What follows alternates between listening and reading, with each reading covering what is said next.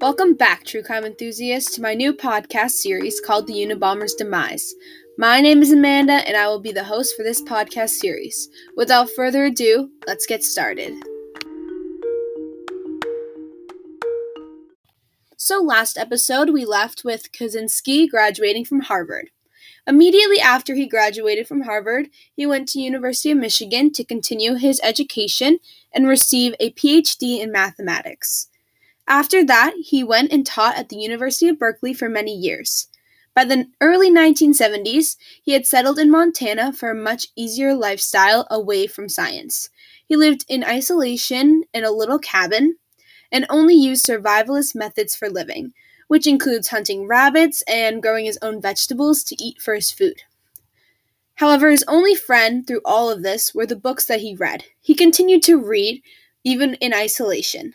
He surrounded himself with books about the idea of outsiderness. Reading these books excited his revolutionary spirit that made him want to stop society from advancing so much. Before attending Harvard University, Kaczynski had a great faith in science. That's all he really focused on because his dad wanted him to. However, after attending Harvard with those general education classes and putting a focus of studying outside of math and science, he really began to hate technology. And this just grew in isolation. He believed that technology was controlling society and people, and that if it continued like this, people would simply lose their rights and individuality. Kaczynski published his manifesto of 35,000 words. He called it Industrial Society and Its Future. It can best be summarized by this quote Its object will be to overthrow not governments, but the economic and technological basis of the present society, which comes right from the manifesto itself. He really wanted to ignite a revolution amongst Americans to stand up and fight against these technological advancements. Kaczynski's main goal was to stop technology from advancing. He was a visionary killer. He believed that members of society would only benefit from the end of technological advancements, so he decided to send bombs that he made to university professors and different universities, different um, airplanes as well, that were successful in making new and improved technology and advancements that he did not seem were right for society. Now, let's get into how he made the bombs. They were all meticulously crafted. He would spend days perfecting his bombs. Originally, he imprinted the letters FC, which stands for Freedom Club, into the bombs as a signature. This was to mislead the investigation, and it made investigators believe that it was a group they needed to look for rather than an individual person committing these acts. As we know, Kaczynski is a man of science, so he started tracking in a journal his success with the bombs, as if it were an experiment.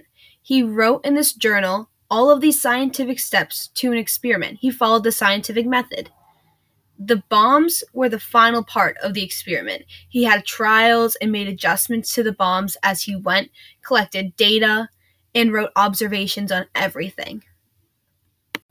His main targets were universities and airplanes, which coined him the name Unabomber. UN for university, A for airplane, and bomber because he bombed them. He wanted to send the most impactful message, and he felt that this was the best way to do it because these were the people that were making those scientific discoveries that he felt were entrapping society. So he wanted to get right back at them and send a message. Now let's take a look at Thomas Mosser. He was one of the Unabomber's victims. However, he is very interesting because he was not a scientist.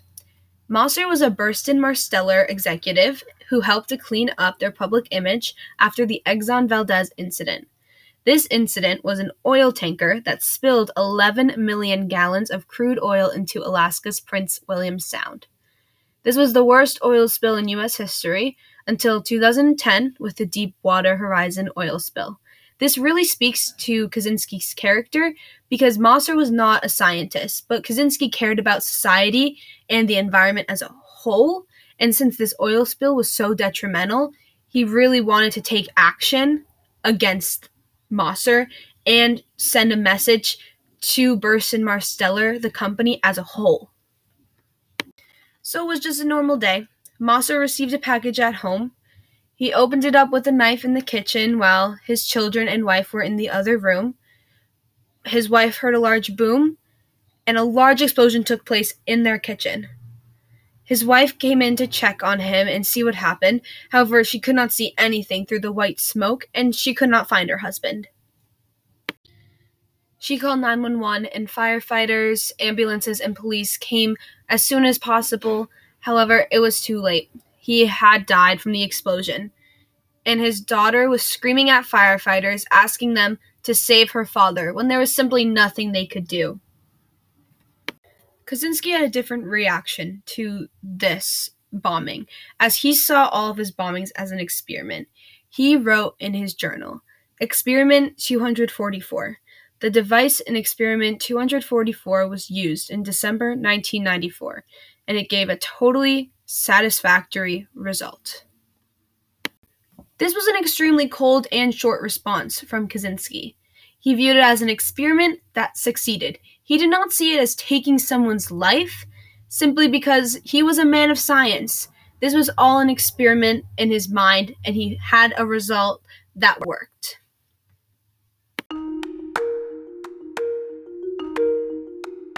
That's all for today.